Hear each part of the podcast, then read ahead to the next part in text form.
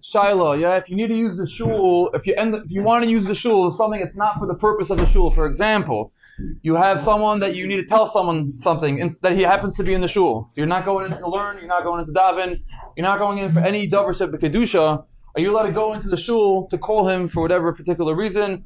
Or another question, are you allowed to go in? Let's say going through the shul is a shorter route to the uh, you know destination that you're trying to get to. So can you do that? You're not using the shul for a davar kedusha. Is that permitted? So the um, halacha is that in such a, in both cases, the, what you're supposed to do is either learn something or uh, sit down. The Mishnah Berurah says for however long it would take to go ahead and walk eight or the Machaber says that uh, if you don't know how to learn something, you don't know how to read a pasuk or any of that, you go over to Tinek and you ask him, hey, you know, tell me over a pasuk, and you know, I guess you repeat it. That's probably that. It seems like that's good enough. The word is you shouldn't just either walk right through or walk in for no particular reason you should have some you learning, sitting down, something or other uh, uh, attached to it. So that is gonna get to walking through or going in for a uh, chol reason, calling someone some, something similar to that. What's that? Eight tefachim. Eight. Yeah, the, the, the, the says eight tefachim. The um the uh Machaber says you're not supposed to be maspid someone inside of Beis Knesses. Now, a Tamachach, the Gadol Shabbeiri says, or the Mishmur says, Karav, the relative, is we say as his respect, we go ahead and you permit to um, uh, uh, say a hesped inside of the inside of the shul also.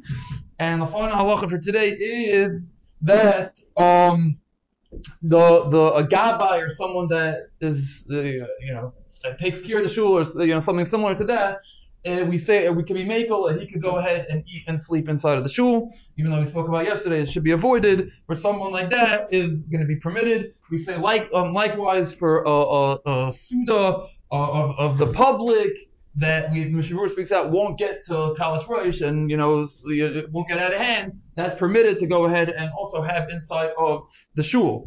Um, uh, the Mishabur speaks out that a siyum Shas also we should go, we are, we are, you know, could be, uh, to go ahead and have such a Suda inside of a shul. That means, obviously, meaningful Suda is not just, you know, public uh, gatherings for nothing, but the word is, uh, uh, uh, some, some form of a gathering from a community, uh, for Suda's mitzvah, it is going to be permitted to have inside of the shul.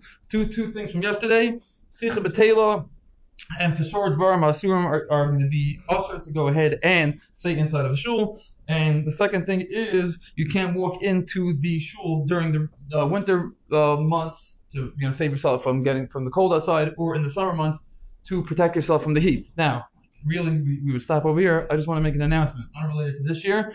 It's really going forward what um, Mir Hashem we're going to be starting. I will, you know, I appreciate the I spoke to spoke to. I appreciate the encouragement that I want. We like to do every Thursday night over here. I want to after this year, maybe we'll stop for a minute or two just to like you know be mafsik, and then we sit down at a table, probably no more than ten minutes, just to go through the parsha go through that coming parsha outside, speak over what is the basic storyline of Parshas Korach. Let's understand what happened in Parshas Korach, Parshas Balak, what happened. Maybe speak out some of the main Rashis.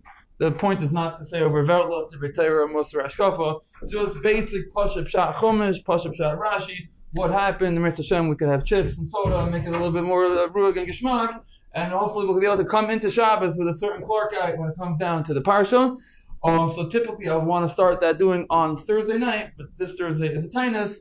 So Mr. Shem, we can. I want to start doing. I want tomorrow. Uh, to, this week, well, tomorrow will be the first. Um, uh, the first year, Mr. Shem. So tomorrow, after this year, you know, we can get together, we can enjoy each other's company, and talk about, you know, understand what it is um, the the Parshas Pinchas talks about. Rabbi looking forward, I get tonight.